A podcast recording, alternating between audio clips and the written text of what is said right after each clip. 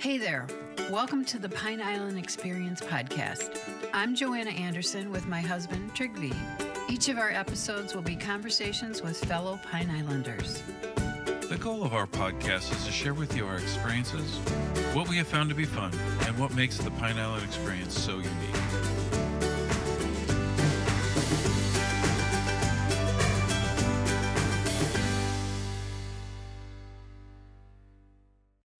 Minutes, just look at it, and then I'll get you in. You get on the plane, and we drifted down through there, and right in the middle of the bar was the biggest tarpon I'd ever seen. It looked like a summer, like like Red October parked there, maybe seven foot fish, and uh, Marshall threw the greatest cast in the history of fly fishing, and the fly landed right in front of that fish, about sixty feet away, and it swam up and ate. And at that point, I'm just the schmo with the boat and he got that fish on the reel and the fish was off to the races and and I'm like, you got to get that drag down, but you got to be on a plane in two hours. And Bill's yelling at me, I'll cancel the trip. And I'm like, no, you're not. I got to get you.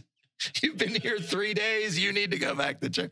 And about 45 minutes later, we had that fish to the side of the boat. And it was about a, I, uh, I'm guessing, you know, you, you can't take that fish out of the water. It's actually even illegal to do that. And so you don't weigh them. There's no scales. So, but it was bigger than I was. Let's put it that way. So 160. And um, he popped it. Yeah, yeah, he popped it. And, Mar- and uh, I'll never forget Marshall at 16. He was probably says he probably says about five words a day. He's not a talkative. and uh, I'm like, yeah, you know what you just did here? He's like, yeah, it was pretty cool. Uh, that was Captain Gregg McKee of Wild Fly Charters a fishing guide who started guiding in Key West in 1995. In 2005, he moved to the island of Vieques, Puerto Rico, and guided in the beautiful Caribbean. He often fished the waters where his parents retired, Matlacha, Florida, focusing on fly fishing for redfish, snook, and tarpon. Captain Gregg relocated to Southwest Florida full time in 2009 and has been enjoying his passion saltwater fly fishing ever since. His customers think the world of him as they follow him from Key West to Puerto Rico and now Pine Island. Here is Captain Gregg. Well, Captain Gregg, thank you for coming. Thank you for having me. I know it's your busy season. With... My busy season, but my first podcast. I'm happy to do this. This oh, is exciting. We're very fortunate to get you. We've heard about you. Thank you. So um, where we like to begin is uh, a little background. Mm-hmm. You know, I, I, saw you grew up in Pennsylvania, but yes. growing up, well, where you went to school, mm-hmm. your career. Um, yeah, um, the the I did. I grew up in um, in uh, West Central Pennsylvania, a little town called Greenwood, at Altoona, Western PA. Uh, Steelers fan as opposed to an Eagles fan. Yay! Uh, but um, yeah, I uh, I I, I kind of bailed out of there as early as I could because I hate being cold and Western Pennsylvania. I have a soft spot for it as a very cold and rainy place. So I uh, I wound up down in Key West on a whim. It was not Plan A, but uh, about early '90s, '92, a little after Hurricane Andrew. A friend and I kind of got a wild idea to drive as far south as the road would go. And um, we wound up down there. Um, he was a musician and uh, was immediately employed on Duval Street, uh, still down there, still very successful.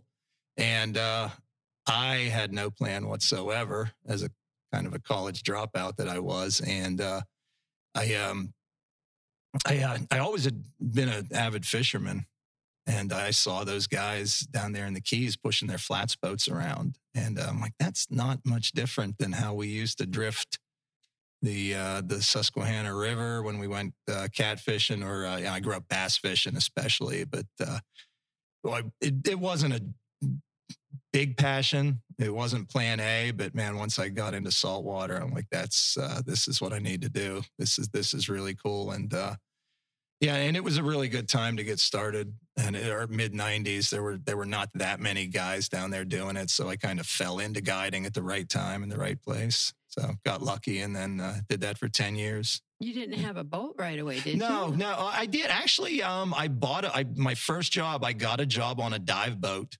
Um, I had no diving experience, but in the at that time, if you showed up on time and borderline straight, you could that, that was the dive company I worked for. So um they wanted a warm body on the boat because they need. So anyway, I did that for um, two years, and actually, um, I very quickly uh, I, I, bought a, a, very inexpensive three thousand dollar flats boat uh, and proceeded to uh, learn the water down there. This was before GPS, so wow. I had a paper chart and I would run aground. Yeah, and then I get in trouble word. down there. Can't that you? was I, I spent a year running aground. Um, and then it's about it took me about a year before I could go out from almost anywhere in the lower keys and come back without hitting the bottom. And then I realized, well, okay, I, I can get out and come back. I can figure out the fishing much later. And um, and that's kind of what I did. I, I borrowed some money off a friend, and uh, I had enough time at that point uh, to get the captain's license. And in '95, I bought a used 16 foot Maverick for eleven thousand dollars. Uh, crazy uh, small amount of money compared to what they cost today. And uh, you know started guiding in 95 opened the opened the business Wild Fly Charters. And um, 95 was the right time to do it. Uh, a friend of mine was who loaned me the money. Also um, he decided uh, we're going to get on the internet and uh, we're going to we're to pull our money together we're going to get $2500 to buy a desktop computer i think a dell and we uh, we signed up for aol and uh, about three days later, when we actually got online, and uh, we went, I think I paid six hundred dollars for a website, and I said, "This internet, this is a fad that is not going to work." and, and uh, the next day, I had fourteen emails booking me for trips because I was at the, at the time I was one of two inshore fishing guides in Key West that had a website and uh, it, it kind of snowballed. And I had no idea what I was doing, but and I. And they were from all over, right? They were, yeah, they were starting to come from all over. And like I said, at the time, I was a nobody guide, um, and um, and I could go out and I could come home and and you know not run the boat aground, and occasionally we would catch fish, and and a lot of times we didn't. But I got them out and I got them back safely, and. Uh, it kind of snowballed. You, you figure it out, and then that that I did that for ten years down in Key West. So, other than the change of temperature, which we kind of followed you, uh, we through job transfers were in Philadelphia and couldn't mm-hmm. take the cold and got down to Florida. But and we visited Key West and we enjoy it for a few days. And yeah, but a little bit about that's got to be a. I mean, Altoona and the train museums and all that. Yeah, to, yeah. the horseshoe curve. Yes, the yes. Curb. now you go down to and, and, God love him, but live and let live Key West, dominated oh, yeah. by tourism. I mean, that was almost the alpha and the omega for you. Yeah, yeah. The, I mean, the tourism, the tourism aspect of Key West was you, you can you can step away from that okay. if you step off Lower Duval Street. Uh, then the town it's it's very believe it or not I, I you know there were parts of that town that were very much like Matlacha Pine Island. No kidding. It was yeah it was very very um, uh, uh, back then especially it was actually a very tight uh, community. Uh, there were thirty thousand people there, which was not um, much fewer than kind of the town, but it, it had a small town appeal. It was very safe mm-hmm. and all that, but it was also you know it was happening. It was fun, and as a sure. 23, 24 year old you know, single guy who was invincible at the time. It was it was a great time. You know, you could have your fun. you could, you know, get up at six in the morning after two hours of sleep and do a fishing trip and stuff that would put me in the ER today. Um, but uh, yeah, no, it was it was uh, yeah. I just my thing was, uh, you know, I I just I remember putting my toe in the water. I think I rolled in down there. It was like late October, and I remember dipping my toe in the water because I hated cold water. And I'm like, oh my god, this is 84 degrees. I don't. I can so um, you could but, live there forever. Yeah, right? yeah, yeah, yeah. um, and I thought I would, but uh, you know, the circumstances took me out of there. It, it, the the other problem with Key West, and I, and I was after a couple years, uh, you know, I I got pretty successful as a guide, and I got as busy as a guide can be. I was doing 200 plus days a year, making wow. pretty good money. Um, the drawback was the cost of living mm-hmm. down there. Even even then, the late night it was outrageous, mm-hmm. and ownership of a home had passed me by. Uh, I met the girl who was going to be my wife eventually, and uh, you know, and uh, and at that point, uh, I had a roommate You know, I had wow. a I had a house of I had a house of my own for a while, and then it unfortunately got sold, and the rents jacked up, and and uh, now I'm back living with another guy, which is fine when you're. But now I've got this girl, and uh, you know, the, the, and yeah, the media. I think the median home price then it was in. sadly not much different it is around here right now, but uh, mm-hmm. uh, yeah, at the time it just priced me out of existence, and it was time to to look elsewhere. So I bounced down to Puerto Rico for a few years, and oh, okay. yeah, yeah, there was a small island off the coast of Puerto Rico that uh, called Vieques, and um, she and I went down there. I actually bought a house down there because the price is like one tenth, and we did that for five years. And um, but in the during the the Key West time, that was when my folks found Matlacha and Pine Island, and so I was coming up here, and wow, that's a great place. That's a great place. I could I could fish there someday. I'll get back up there. That so was think, 2001, right? When they yeah when they they, they found I was still in Key West there, and dad, mom, and dad took they were about 60 back then. They took an early retirement, and um, you know they bought that little cottage on Velma Street in Matlacha. I remember finding the island with them, and uh, like oh, just fell in love. I'm like this could be yeah, I'm not. I wasn't ready to leave Key West at the time, but yeah, like yeah, this is. But you kept visiting. And oh yeah, yeah. I would drive. I was a five and a half, six hour drive. You know, I could I could come up and we we could yeah. And uh, but it was always in the back of my head that uh, yeah, I could come here someday. And then after sure. a couple years in in Puerto Rico, my wife got a job offer um, in Fort Myers with uh, with Morgan Stanley, and that's not a job you turn down. So I'm like, hey, Fort Myers is right. That's yeah, I know that's my backyard. we can we can easily do that. So 2009, 2010, we settled here, and and now we're here for good. And your yeah. parents must have been very happy. Oh yeah, yeah. Built-in you know? grandparents yeah. and all that. Yeah, built-in babysitters. Yeah. So yeah, it worked really well. It was meant to be. Yes, absolutely. And Dad loves to fish. He bought himself a flats boat right away. So, but uh, yeah, yeah, no, it, it was just a perfect fit. And you still go back to the island, don't you, to, to, to Puerto Rico? No, no, no, actually, I haven't. Um, we sold our place down there. We okay. got. Um, it, has been quite a while. I was going back and forth for a little while, but then I just, I fishing here became a year-round thing. I just because you know, this is this has become such a, it's um, you know, it's becoming a really great destination, and uh, so yeah. So now right here, it's, it's year-round right here.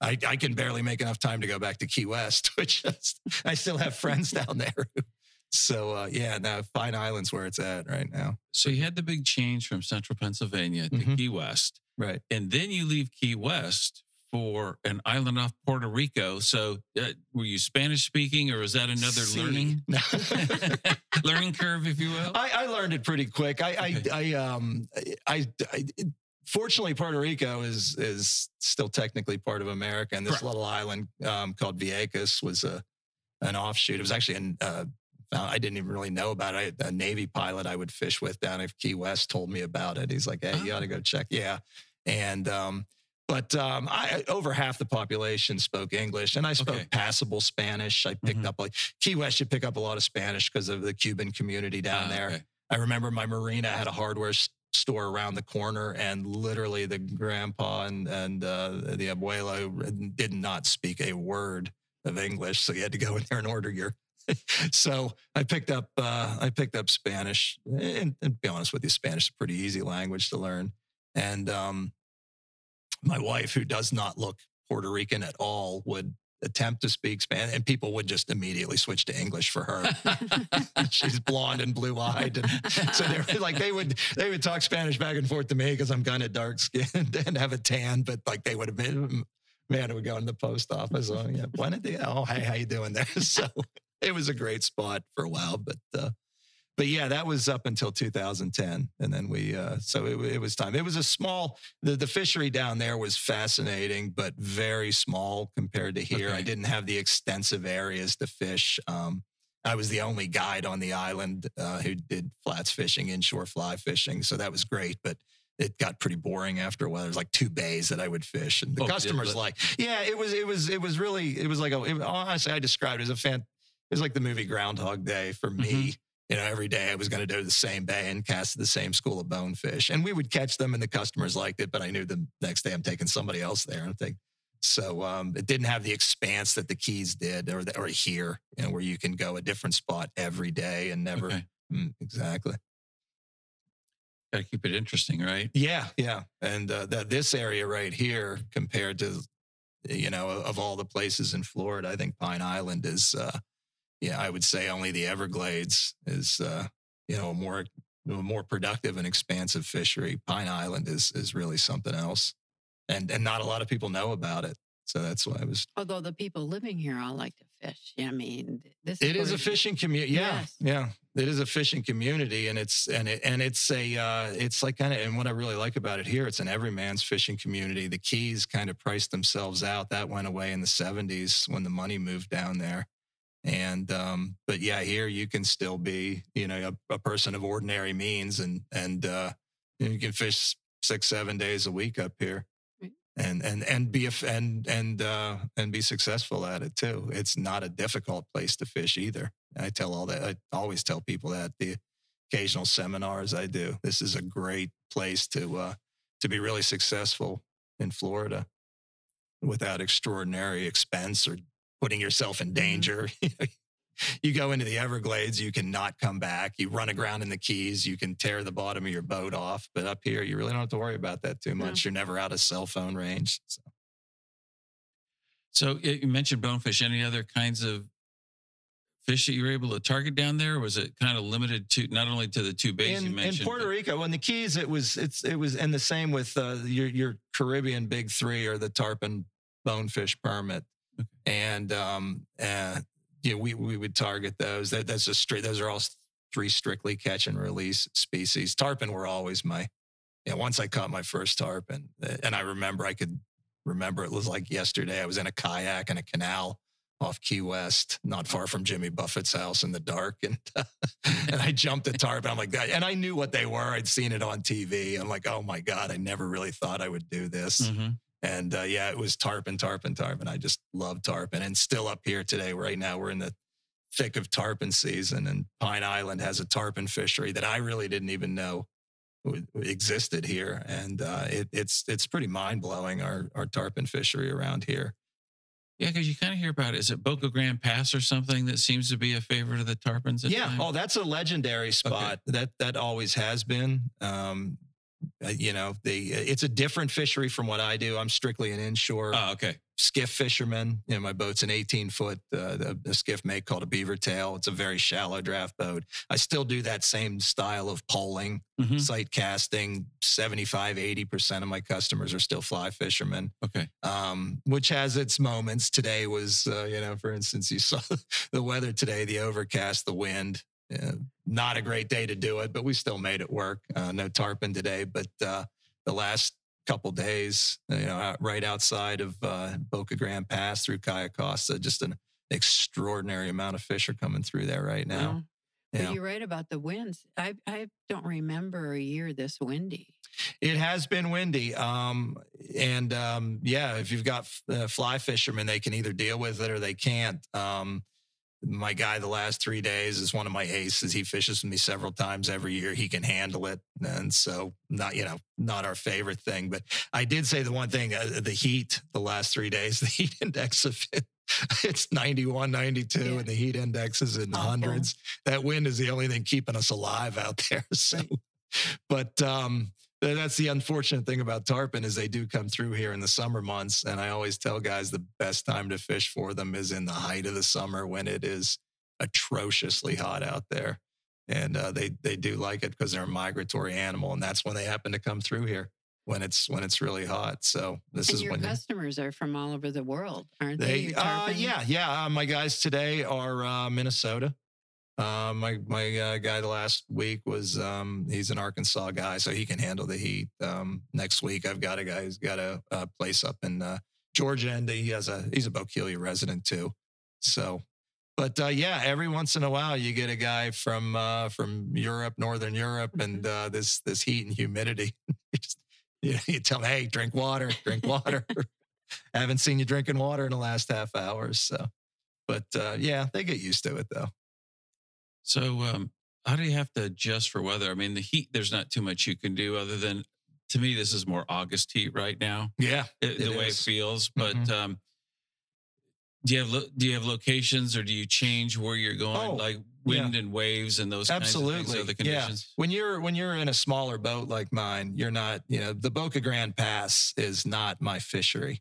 That that is an area Boca Grande is famous for because it's a narrow area, mile and a half wide, and the, the amount of current and the depth in there too. It's actually spots in Boca Grande Pass that are 60 feet deep. Kidding. And it it is an expressway for tarpon. They come through there by the thousands, but you've got to have a boat that can handle um, that chop that's in there, that current. It's it's nearly exclusively a bait fishing area. Okay. It it can be an incredible. It's it's not unheard of for guys to catch a dozen tarpon a day off a single boat there. Um, well, that's why you go to Boca Grande. Yeah. It's why it's always has been a legendary spot. Um, it might as well be the dark side of the moon, though, for a guy with an inshore boat like mine, a skinny water boat. And and you know, more power to those guys. You know, and I've always told people if you have to get a tarpon on your bucket list, you maybe want to call the guys in Boca Grande. But if you want to do this with a fly rod, we might need three or four days of your time to do this. And uh, so, yeah, so days like this, it's all about getting guys out of the wind. And and um, the other unfortunate thing about the wind is that the tarpon, it, it just may, especially the cloud cover, it makes them extraordinarily difficult to see. Uh-huh. But okay. um, but you know they're a fish, and you've probably seen them in your canal. They do come up to the surface. They're famous for that coming up for air, so they give themselves away for that. With that, they don't do it as much when it's choppy. So these last couple of days have been at shore, but uh, but they're also a, full-grown tarpon's a six seven foot fish. So she's pretty tough. You know that's that's a tough fish to. Uh, to stick and but they're also it makes them it's kind of hard for them to hide when they come across those clear sandy bottoms out there oh yeah. Okay. Okay. So our closest encounter to tarpon have been um, Fort Jefferson. mm-hmm. Uh, they the- offer yeah. snorkeling equipment out there, Yeah. and um, so we're like, you know, will we maybe see some reefs or just look at the fish or something like that? And it was amazing. I guess we were non-threatening, or they're used to it. We Mhm. were actually kind of snorkeling inside the school. That's fantastic. They were yeah. rolling, and Yes. I have Yeah. never Mhm. experienced. I still, re- I, I think about that all the time. Yeah. How uh, you know how how lucky we were. Uh huh. Yeah. There's not much when they're full grown. There's not much that bothers them other than larger sharks. Yeah. So yeah, people. I've actually never done that. I'm kind of I'm kind of jealous. I've never gone out to uh, to swim with them. I, I've been out there, but never to got, get in the water. I was always out there to Oh, fish and all that. Yeah, I, I always Oh. have wanted to do that on that off the keys. And uh, I've been in the water with tarpon before on the dive boat, but we never made a trip out to the Well, Tortugas. we That's made a couple fantastic. trips, but we didn't know. Mhm. We're just snorkeling. Right, Like, what are Right. these? They were wonderful. seven foot long silver Oh, monsters. and that- they're and they're spinning around. Uh, We Yeah. just we just loved it. Yeah. It was an amazing day. Yeah.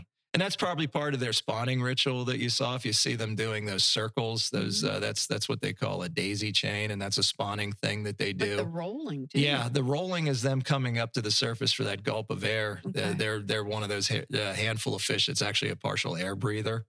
Um, you know, so primitive, such a they've been around the fossil record for like I think 160 million years, but they can yeah they can supplement the air, the oxygen from the water, Mhm. and that's another reason why the midsummer is such a great time to fish for them here because the hotter the water gets, the lower the oxygen. So then the more they come up and the easier they are to see. But the drawback is by 9:30 you're ready to drop dead from heat exhaustion. So these things, all you, all these things, I tell guys that you got to take into consideration here. But yeah, that that would be very cool. I always have wanted to do that to just go in the water it's a with fun them, ferry ride if you don't want to Mhm. take a boat out there. or you take the seaplane. You know, oh yeah, yeah. yeah. I don't know what that costs anymore, but Even that. the tour Mhm. was was Yeah. lovely. Yeah. It it I highly recommend it for people that go to Key West.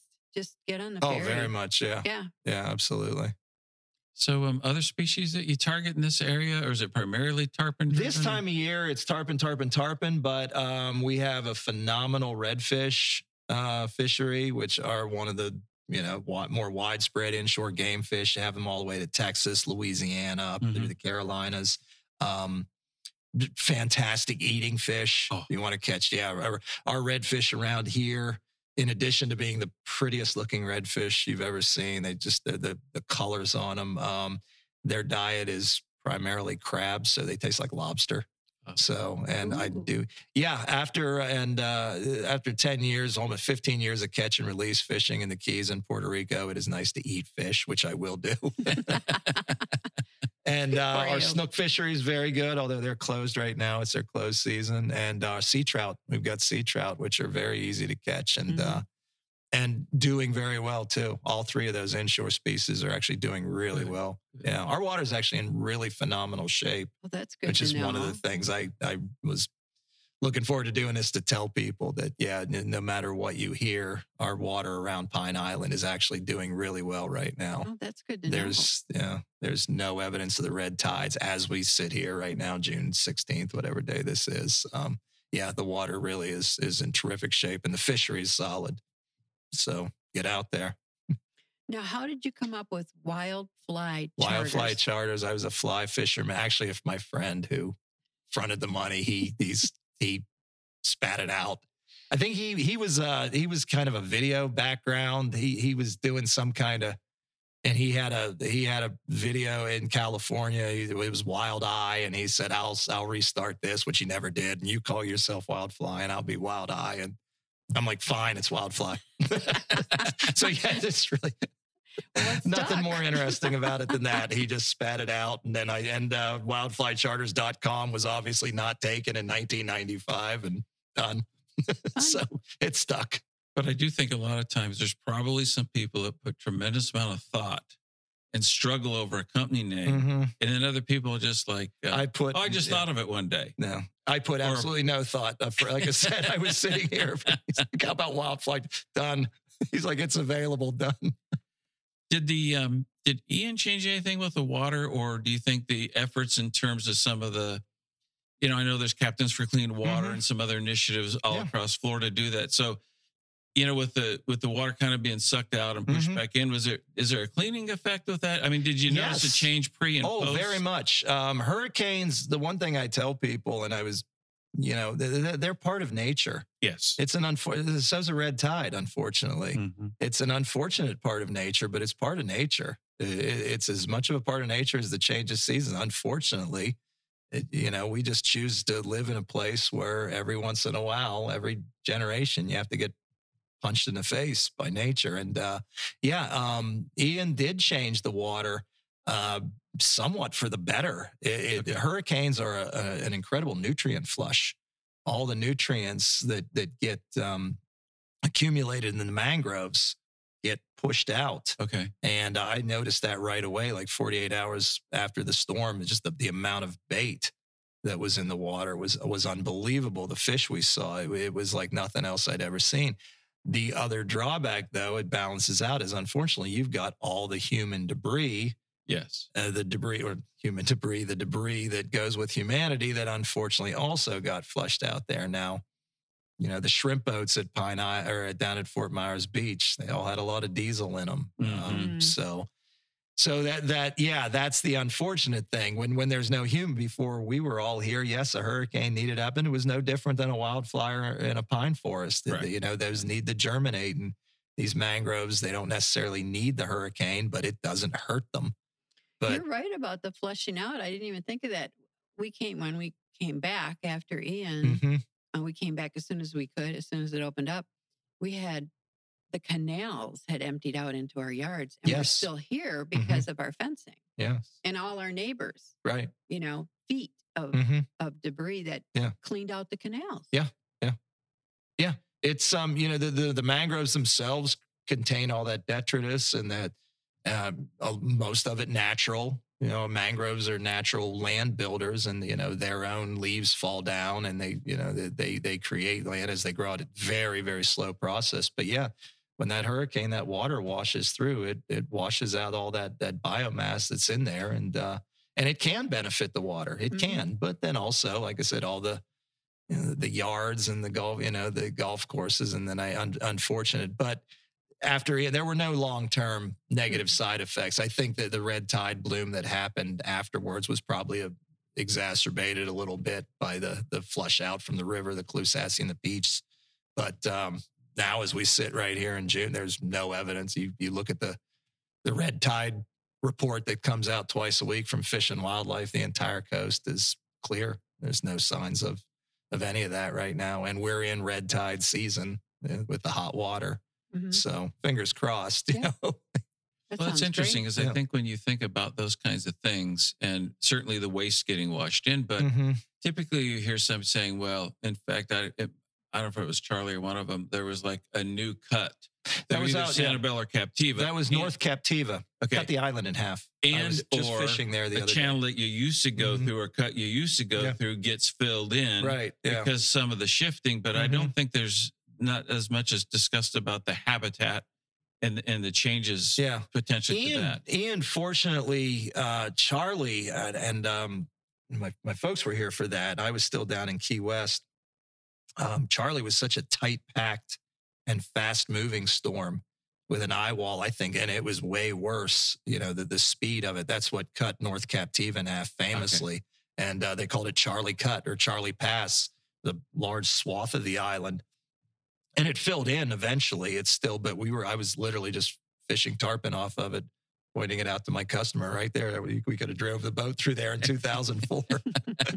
um, it's still a low slung area, but it's all there's vegetation there and all that. That's off North Captiva, but but uh, Ian didn't do that. Didn't change the topography Okay. of too many places because it was such a massive and slow moving storm, which you know, also resulted in the destruction because it did take its own sweet time and come through here when there Yeah. was an enormous amount of water. But yeah, yeah, Charley was a unique one.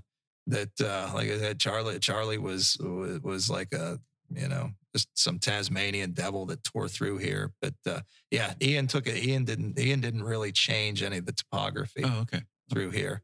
And and the eye, the other thing with Ian that was really fascinating, and you know, we're sitting down here in St. James City, where you guys got the worst of it down here because you were in the eye wall the entire Mhm. time. You got no reprieve. And you know, you drive up north here a few miles, especially you go through Bokeelia, they were inside the eye. And they had 45 minutes to an hour where the storm just stopped. And I remember when it came through over my house just outside of Matlacha in the Cape. And uh, I remember stepping outside with my son and looking up and seeing blue sky. And I'm like, this is it. This is unbelievable. It's the second time I've been inside the eye of a storm. And uh, so, yeah, so they got the north end of the island got the reprieve up there. You can drive through those places Mhm. in Jug Creek and Bokeelia, and it's like the storm never happened hmm up there. But then sadly, you folks down here, you got the worst part of it. But uh, yeah, and Matlacha, where my folks live, they were like right there on that edge. So they they There was one, and I can't remember which one it was, but it's not really germane. Uh, remember, uh, she had to go into work, and I was manning the house. Of course, no power, Mhm, so food is spoiling. But part of the eye came through. mhm. I had nothing else to do, so I actually went out and was picking up branches uh-huh. and and doing all that stuff. And then you know, then the wind started and the rain started back up, and then you went Right. back and hid inside again Yeah. or something like that. But she got home. She goes, "Oh, the, the yard looks pretty good." I'm Uh-huh. like, well, I had like an hour, hour and a half to Yeah. you know clean up some of the debris. Uh-huh. Yeah, yeah, no, it was yeah, yeah, when the, when those come through. And then the other thing that was really strange, and you had to get a, a meteorologist, somebody to explain it to you, but further north, right in the center of the eye, it actually pulled the water out. If you talk to the people who were up there in like Jug Creek and Bokeelia, they said the water emptied, Mhm. which is some straight, you know, that's an effect. I, I sadly, I'm not uh, well versed in meteorology as I should be, but um, but yeah, it actually pulled the uh, the water out of there while that eye was going across. across. So they they got double lucky up in that area, and it was a slow moving thing. But boy, when that second part of it came through, Mhm. that's when it got actually scary. It was the first I've been through since '95. I I. I'm Telling guys I lost count of how many hurricanes I've been. I, I I think I remember the names of like five of them the cat ones and cats two. I forgot, but that Ian was the first one. I was actually frightened. Well, that was that Cat was five. going on. Yeah. Yeah, the, the the the the final three hours of that storm actually scared me. Yeah. Like this this is not going well, and No. but fortunately here we all are. Yeah. So yeah, if that's my last one, I'll be a pretty happy guy. yeah. I hope it's our last. Well, so one. many have been non-events. They they come close. They brush to the area. You get some high Mhm. winds. You get some rain. Yeah. Um, I don't know. Just from the up front, we we sensed this one was different. Decided to take. Uh, off, yeah, but- yeah. I had. I remember about 36 hours before. I just this is getting us. I remember that uh, like we're getting it and we're going to get it really good. And I, I remember that. I'm like, this is the one. And I just had that said. It was still forecast to go to Sarasota there. I'm like, nope, this is, this is going to do it. But, uh, so how'd you do in terms of the the boat was safe? Because I brought mean, the boat, For us, yeah, it's yeah. potentially, Mhm. you know, we might lose our home or a car. yeah. But your livelihood was Oh, a, very much. Yeah. I'm for I I um I took the boat. We put the boat in the garage. Okay. Um and uh, brought a couple other friends' boats over to the to the house where I where I live out in the Cape. Took my mom and dad out of uh, their place in Matlacha. Um, practically had to drag my dad out in handcuffs because he did not want to leave his house. Right, right. but um, but it all yeah it it all worked, and they they were very fortunate too. They um Charley peeled their roof off, but they. Yeah, uh, but they replaced it with one of the steel roofs and it held. So Mhm. it was drywall damage. You know, not downplaying it, it still was pretty terrible. The hmm um, but uh, yeah, my boat made it, and uh, we put it in the water the very next day, and suddenly now I'm part of the great redneck navy, Yeah. and we used it and my father's boat and a pontoon boat that I liberated from a friend who'd already evacuated. I helped myself to his pontoon boat, and which would have wound up in his living room had I not. So we had a little uh, Judd and his family from Island Bike Works who talked to you. It was uh, yeah, it was a group of us was just going back and forth, back and forth until the road came in. yeah, that it was only by boat then. Mm-hmm. Yeah, the road was missing, which is the last thing I expected to see. I still have a video I was shooting on my phone of coming around the corner from Michelli's, and uh, I don't see Bert's, Oh, and I, I don't see the road. so oh. I thought, uh, yeah, I'm going to be out of work for quite a while. But uh, the miracle of you know Matlacha and Pine Island, they filled the road in, and uh, about three weeks later, I was actually running trips again. Oh my That's goodness. amazing. Yeah. Well, what was really great was a lot of the people who had homes, and they were really fortunate. The people up in Bokeelia who got away with very, you know, they, you know, booked themselves a flight to get down here right away, and it turns out they only needed to pull palm fronds out of the yards. So they started calling me. I'm like, hey, I'm I'm here. Can we fish? So I really didn't miss much business. That's that's so unbelievably fortunate at that. I really count my blessings for that one. Yeah, we got to ask a lot of questions. And I said, well, and this, we had damage. And I Mhm. said, but we can live in the house. Mhm. And the vast number of people whose homes were unlivable and they were completely gutting them and whatnot. But so they said, oh, everything's okay. I said, well, it's everywhere you drive because like for days we had to go get what ice every day because there was no power. So Mhm. you're just driving past destruction Yes. or the Yes. devastation, excuse me, constantly. And then Matlacha is this little picturesque community with the Mhm. color, but and to come onto the island, Mm-hmm. and to your point, you see the most you saw was pilings for so much of that stuff east of the bridge. Not Yeah. that there wasn't damage west of the bridge, Right. but I mean, just your mental image of Bert's being gone. yes, Yeah. my my mother and father you know we we had my dad's 80th birthday party there Oh, uh, which excellent, is yeah, and uh, a couple weeks later it was gone So sad. um, my friend jimmy across the street did seven seas bait and tackle where i would often go but when i i'd buy shrimp off of him and, and uh the, dirt underneath his was not even there. And the Bert's, there were pilings there, but Jimmy's shop, there wasn't even the, there was like no evidence that he was even there. And uh, like there's not even the dirt it's just free flowing water. It was like literally the last thing i ever expected to see and uh, yeah and it's you know to the, to a degree that that the road's there but the devastation is still on each side so Yeah. yeah it, it yeah it really reminds you every time you come across but we'll come back you know the island's coming back i, I know it definitely So you've mentioned some regulars. Um, you get a lot of snowbirds and visitors taking Very for much. charters, local residents, etc. Yeah. I'm really fortunate after after almost 13 years, like most of my season is just repeat clientele, Oh, guys that. I've fished with. I, I really rarely fish with with n- too many new people. Um, the last new folks I had were a father and son from England who were just fantastic, and now they've booked their return trip. Uh, for for next year. They're coming for 10 days, and uh, I've split that up. I'm going to give them off to some friends. 10 days is a lot of time to spend Right, with two right. people but uh, they they they were a fun bunch of guys. That, they were they were good. They were good. Um, but yeah, you know that that's it's pretty much what in my business, my my boat, I only fish with two people at a Mhm. time. Very rarely a third, but ideally one or two people, and and it's to the point where it's the same guys that come back every year. Cool. So yeah, my last three days I was spending with a gentleman from Arkansas who's just you know a terrific guy. He comes four times a year at least. And uh, but yeah, that's that's uh, eh, but uh, a surprising amount of these guys have just fallen in love with the island and wound up moving here too. You know, my uh, um, the island sells itself. That's what I really love about the place. That it sold it, it sold itself to us when we drove over the bridge. We couldn't believe it. Mhm. We have to move here. you know, That's that's your immediate reaction. That was what I said to my mother and father as soon as we drove over the Matlacha Bridge. Um, at the time, this was 2001, where the Bat House Park is. There was a restaurant there. Okay. Uh, it's called this, I believe it's called the Snook Inn or the Snook Harbor Inn. It's a little, it was like Bert's. It looked like Mhm. Bert's, but there were two or three flats boats parked outside. I said, pull over. and we walked inside and it was exactly what you want, you know, just this falling down place. And they had grilled mullet, fried mullet on the menu, which I'd never eaten before. And uh, like, this can't be good for me, but I'm going to try. And I said, you have to live here. Yep. You absolutely have to live here. And they did. And, uh, it yeah, does they- it they- to you. yeah, yeah, it was absolutely perfect. And uh, I said, this is like a little piece of Key West right here with the, you know, except it goes to bed at nine o'clock.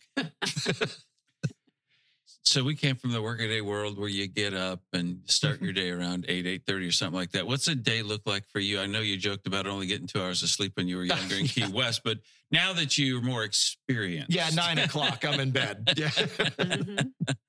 I wrangle my kids in bed and I'm right in there after them. And I uh, assume early mornings. yeah, I'm up, but uh, not radically early. Um, six o'clock, I'll I'll get started. I I, I actually, um, you know, you want to try to get out and beat the heat. Um, but uh, yeah, it, it's uh, it, it- it's an early thing. But you know, I don't really leave. We're not. Uh, I don't make guys get up at four in the morning and leave in the dark. Sometimes in the Keys we would do that, but Okay. around here you don't need to. Um, a lot of the type of fishing I do is very visual. It's it's sight fishing. You it's that light, yeah. classic poling, and you know you're looking for the fish. You know, as I'm up on my platform, the guy we're spotting the fish down there. So I like a little sunlight for that. And again, and I like my and most of my customers are now older gentlemen too. So you got to let them have their breakfast and everything. And I'm one of them now. So. But uh, yeah, you know, launch at the park, 6 7 o'clock this time, which is right about sunrise. And then, you know, hopefully by 12, 1 o'clock, we're going to wrap it up before it gets too hot. And then, I, you know, get off the water. Okay. I, I rarely, I don't do those eight, nine, 10 hour days anymore like I did back there down in the Keys. That's just not my thing. But uh, if you can't get it done by noon around here, it's not going to happen anyway half the time. Okay. So, so yeah, I try, try to keep it a little more civilized. But uh, yeah, this time of year though, you do want to be off the water before it, that heat kicks in. Also, my boat it has no shade and no bathroom. It's your classic little flats boat. So it, when it's bearing down, there's nowhere to hide.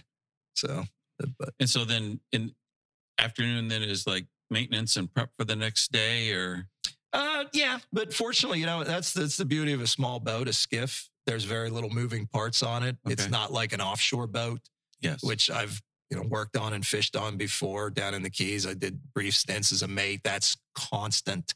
You know, you've got it's like a small house on the water. Mhm. There's everything that needs to be maintained. My boat, I can honestly plug the motor in, flush the motor out, and walk away from it. Cool. Yeah. Some days I wash it. Other days I'll just okay. It's going to rain in about 45 minutes. So.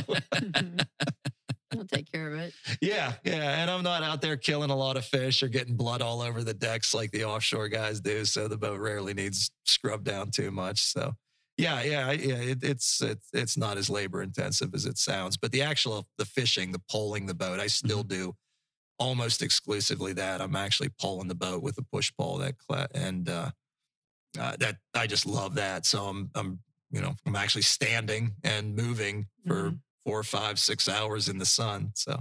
It's a pretty good exercise. I I assume it takes a little bit of effort to pull the boat or no? It does, yeah, it does, and it, yeah, it, it's, you know, it, it, it can keep, you know, you, you do got to kind of stay in good shape to, to do it, and it, and this time of year, it is downright exhausting Mhm. on these last couple windy days, and, and my wife is always getting on my case. The last three days with my customer Donnie from Arkansas. He, he and I get along great, and and uh, so I'm out till two, three o'clock. The time just blows right by with him. So you know, you promised you'd be home at noon and it's three and you're so sunburned. So, uh, but yeah, it, it, it, it, it can be, it can be wearing on days like this, but you know, we've got a three month window where it really is atrociously hot down here, Mhm. like Yes. nowhere else I've ever lived. Like Puerto Rico and the Keys were not, Southwest Florida is unique as far as our heat and humidity. I tell everybody that the Keys, you constantly had this breeze blowing. Your little island surrounded by water, so there was an evaporation effect, and like a hot day down there would be like high 80s. Okay. And um, and but there was always a breeze. But up here, man, when that it's 93, 94, and that air stops moving, and it, it just it's it's hot. it's next level hot right here. Not like yeah, Puerto Rico was not this hot. Any of those islands down through the Caribbean where we we went, uh, never nothing like this. This this place is unique for its heat, but but it's it's short lived. You know, by by October we're gonna be you know then it's and and then come February when the rest of the Chicago is forty below, then this is this Want to might be here? Yeah. Mhm. yeah wouldn't be anywhere else. So maybe describe like uh, maybe one of the best charters ever. You know, best day out on the water, most successful day on the water. Something that just pops up in your mind and here Yeah. yeah um I, if here it, it i'll tell you the, the best day i there's a lot of best days but uh, one that really pops out the biggest tarpon i ever landed had a customer land was a 16 year old boy Oh, um, yeah, Marshall, and uh, he and his father Bill fished with me. They're they're two regulars. They were fishing with me in Puerto Rico when he was like nine years old, and um, then they followed me up here. Great, great guys. I'm like, well, we'll just. I had unfortunately had customers that followed me to Puerto Rico from Key West, and then now they followed me from Puerto Rico up here. So hey, where you go. Know, that's where I'll go to fish. So that's great. Know, It's a great bunch of people. But these two, um, and they wanted a tarpon, and um, um, Marshall, the boy, he was just just turned 16. I don't think he had a driver's license yet, but he had just started fly fishing the year before, and he was instantly good at it, like a lot of 16 year olds. And I'm like, yeah, come down end of April, three good tides, and uh, that's that's I picked the days for him. So they flew down, and um, we did not see a single fish for three days. It was they were they weren't here, and I felt about two inches tall. Like I cannot believe I told you to come here. I'm so sorry.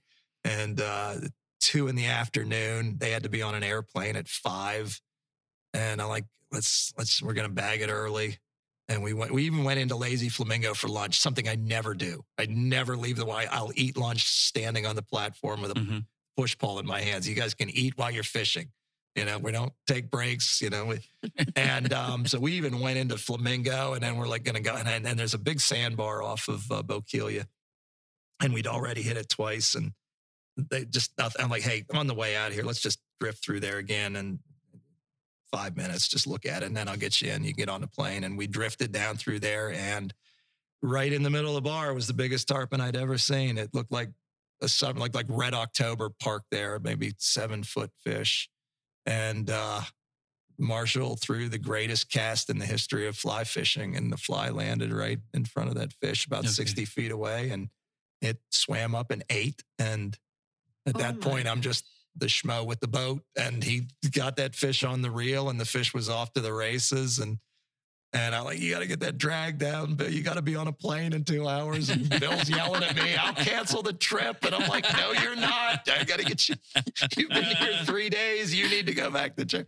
And about 45 minutes later, we had that fish to the side of the boat. And it was about a, I, uh, I'm guessing, you know, you, you, can't take that fish out of the water. It's actually even illegal to do that. And so you don't weigh them. There's no scale. So, but it was bigger than I was. Let's put it that way. So cow. 160. And, um, he Pure popped it. joy, huh? Yeah, yeah, he popped it, and Mar- and uh, I'll never forget Marshall at 16. He was probably says he probably says about five words a day. He's not a talkative. and uh, I'm like, yeah, you know what you just did here? He's like, yeah, that was pretty cool. and, uh, and that to this day, that was God, that was probably about eight years ago, and, and that, to this day, that was the biggest. Uh, Biggest single tarpon I ever and had anybody land. It may have been like some kind of uh, a line class record for a fly rod had we, you know, weighted officially, which I it wouldn't. I, there's a bunch of rules that you do that. So, not saying it was it wasn't the biggest one ever caught on a fly rod, but there might have been a some kind of record in there. But that fish is still swimming up in in Charlotte Harbor somewhere. Somewhere. And uh, yeah, um, once a week, this I, I see a fish swim by me. Like right there goes a world record. Oh, So yeah, that was that was a. That's the day that sticks sticks with me around here. That's the day people ask me, and that's the one I talk about. Kid didn't have a driver's license, and well, I uh, know you love teaching people fly fishing. You said that gives you. When I read, you wrote that in one one of the articles or on your website that you Mhm. like teaching. Yeah, yeah, on the webs. Yeah, I uh, I can get someone up to speed. I I do like doing it. I you know, uh, ideally, if you're going to pay for a fishing trip, though, you've practiced beforehand. Mm-hmm. Um, but uh, um, yeah, it it it, it fly fishing ha- has its there, there's times and places where it works better than anything, and then there's times and places where it's uh, you know a pretty dumb thing to do. A blowy, overcast day. If you're not really good at it, it if you're a beginner, these last couple of days would have been a terrible time. But when it's dead calm and all that, yeah, it's it's a fine time. I, I love to fly fish. It's the name of my part of the name of my business. It's not my religion though. I will take spinning rods out. I love throwing shrimp under corks and Mm-hmm. you know just I do that with my kids. My kids still don't fly fish yet, but they'll get started. But uh, I'll I'll catch a fish anyway. But uh, yeah, if I had one fish to catch one last day here, it'd be a throw a fly at a tarpon. Mm-hmm. And uh, yeah, there's just something unique about that. So, other than the fishing, any other hobbies or interests that you pursue when you're when you're not busy chartering? well, uh, not that many. I mean, fishing, it's uh, it, it kind of takes over everything when you do it for a living. And uh, you know, the other th- the thing about guiding also is you don't fish. Right. Um, Okay, true. I'm always on the back of the boat, uh, and so the times that I can get down in the front of the boat and actually catch something are pretty unique. And I, I also try really hard on my days off to go back out there because I do like to remind myself of how ungodly difficult and demanding it can be. right. So I don't get temperamental or short with my guys when they blow a cast at a fish. Guides can be famous. The Keys guides were always famous for that, for screaming bloody murder at somebody if you missed a fish, and which I never did, though be percolating under the surface some days, but I never vocalized it. But uh, but I would that was because I would get down there on the front of the boat when I had the opportunity and remind myself, wow, this is really tough. And those fish are really nerve wracking. And that's really that's yeah, that's that's that's a seven foot fish there. That's making my heart race. And and I see it all the time. So for the guy who's coming from Colorado and sees it once a year, yeah, no wonder he's a ball of nerves. So yeah, I, that's that's pretty much what I do on the days off is try to get back on the Oh, boat. cool. Excellent. Mm-hmm. So that was wonderful. We Thank you. Appreciate you doing this. Thank We- you we very could much. Talk to you and listen to you forever. Well, I would love to. Yes, thank you. My first. Because we're podcast. terrible fishermen. We share that at the end. Well, we're gonna fix that. we We're gonna get you. no, we so admire you. We've been out. We've been out fishing a lot. We don't Mhm. bring back much, but um, we love it out there. And we have friends who fish. We go out. We've gone out Mhm. with them, but we so admire what you do. Well, thank you. Well, we're gonna make a point too here in the next couple weeks when I, I start getting back to normal a little bit. We'll get out there. Okay, Uh, yes, absolutely. that'd We'll- be wonderful. yes, no problem. Yeah, this was fun to do. Thanks. Thank you. Thank you. We hope you enjoyed our Pine Island Experience podcast. If you have any ideas for us, people to interview, or any comments, please feel free to email them to us at pineislandexperience at gmail.com. That's pineislandexperience, all one word, at gmail.com. Don't forget to like us, and you may subscribe to this podcast using all the major catchers like Apple iTunes, Google Podcasts, and Spotify. Thanks again for listening, and remember, island life is a constant vacation. We'll see you on the next podcast.